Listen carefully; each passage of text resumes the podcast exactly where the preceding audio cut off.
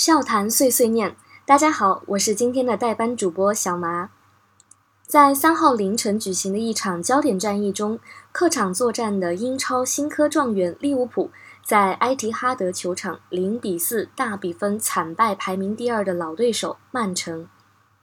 除了赛前曼城对英超冠军利物浦的列队值得关注以外呢，以下的赛后点评内容来源于马龙老师，由小麻代为表述。夺冠后一场大比分的失利，或许不能说明太多问题，但总能教会旁观者一些事实。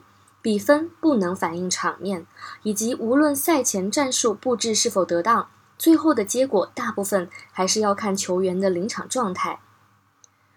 这场利物浦在客场的布置不可谓没有针对性，萨拉赫不再顶内部中卫，而是边路无球斜插这一套路越发的炉火纯青。加上有效的高位压迫，一场下来，在对方半场断球的次数远多于正常对阵曼城。开场第一个绝对意义的机会是萨拉赫单刀被扑，然后在一个重注后马内停飞。即使是下半场，马内也有一个绝对的单刀，但连球都没有停住。这一场的布置像极了克洛普刚来利物浦时互爆的布置，丢球还是会丢的。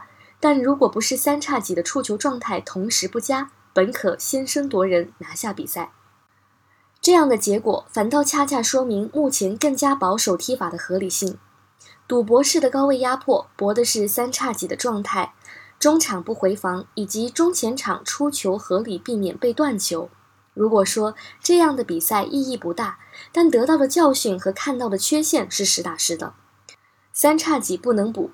中场就要补充出球点。这场利物浦中场虽然出的威胁球不少，但出球并不只是出威胁球。丢球固然来自后卫冒失与散乱，但每个丢球都来自攻转守。科泽罗布逊和戈麦斯是媒体和球迷的做法，但相信扎叔团队会好好珍惜来自瓜迪奥拉的这一刻。以上就是本期的笑谈碎碎念。